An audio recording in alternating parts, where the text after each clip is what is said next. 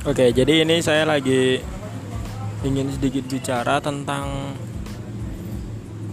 bagaimana sih cara kita anak muda itu punya konsep, punya cara kita untuk bisa berpikir, bagaimana cara anak muda itu bisa kreatif and what any problem now, apalagi kalau kita sekarang lihat banyak banget eh, problem-problem anak muda dari financially, dari bagaimana anak muda bisa managing konsep, dari anak muda bisa menghasilkan finance selfnya sendiri dan dan sebagainya.